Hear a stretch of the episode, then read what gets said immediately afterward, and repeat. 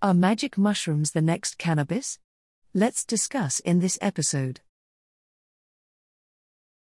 As the cannabis revolution began to spread rapidly throughout the world, interest began to emerge in understanding many other substances, especially those with psychoactive or psychedelic properties.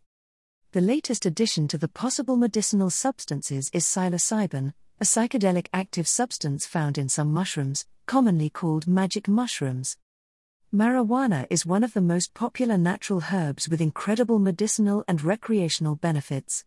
In fact, one of the main reasons for the legalization of cannabis is the emergence of legitimate scientific research on the medical benefits of the active compounds it contains, the cannabinoids. There were a number of challenges to legalizing cannabis before it hit the shelves of plant retailers. Even today, the legal status has had little effect in many countries that struggle with a love hate relationship with the plant. Emerging as one of the next big drug discoveries, psilocybin applications are being studied to treat mental health problems and symptoms, including depression and anxiety, obsessive compulsive disorder, and opioid, alcohol, and tobacco use policymakers' reservation versus consumers' enthusiasm to try the plant is a challenging combination for the government to decide its legitimacy. However, the plant is now legal in many countries, in whole or in part, with active use in medicine or recreational purposes. Powerful studies to test the safety of cannabis use among drug and recreational users have strongly supported legal status in most regions. Like cannabis, Psilocybin has been reported to be relatively safe for recreational users, such as in tea, candy, or chocolate form as available on Shroom Kingdom. Numerous studies have shown that some of the drugs known to treat depression and anxiety are addictive, but psilocybin is not subject to dependency. However, some drawbacks of psychedelic mushrooms may prevent lawmakers from legalizing them. The hallucinogenic nature of psilocybin indicates that its trade and sale, if legal, requires a series of restrictions.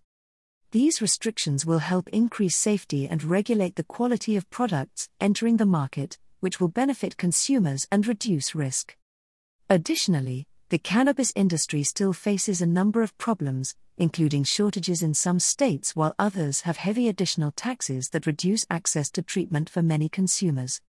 These challenges will catch up with magic mushrooms when they hit the market unless the government resolves them first.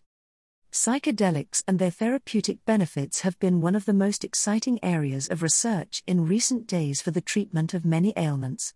A major study in the field of therapeutic psychedelics has shown a positive response to a small dose of psilocybin in relieving depression in cancer patients.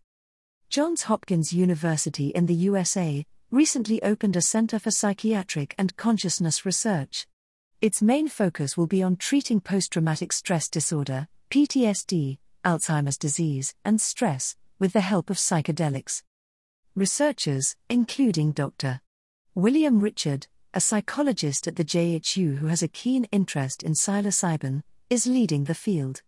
He was the first in the United States to receive regulatory approval for the use of psychedelics in healthy volunteers. Some other leading research institutions include the University of Toronto, which recently funded the Psychiatric Studies Research Program, and the British Columbia Substance Abuse Centre through the Multidisciplinary Association for Psychiatric Studies. The emerging scope of research to understand magic mushrooms from a therapeutic point of view suggests that this compound may become a possible remedy or treatment for certain conditions, just like hemp. While clinical trials are ongoing, there is a long way to go to understand the value of compound treatment, especially without legal status.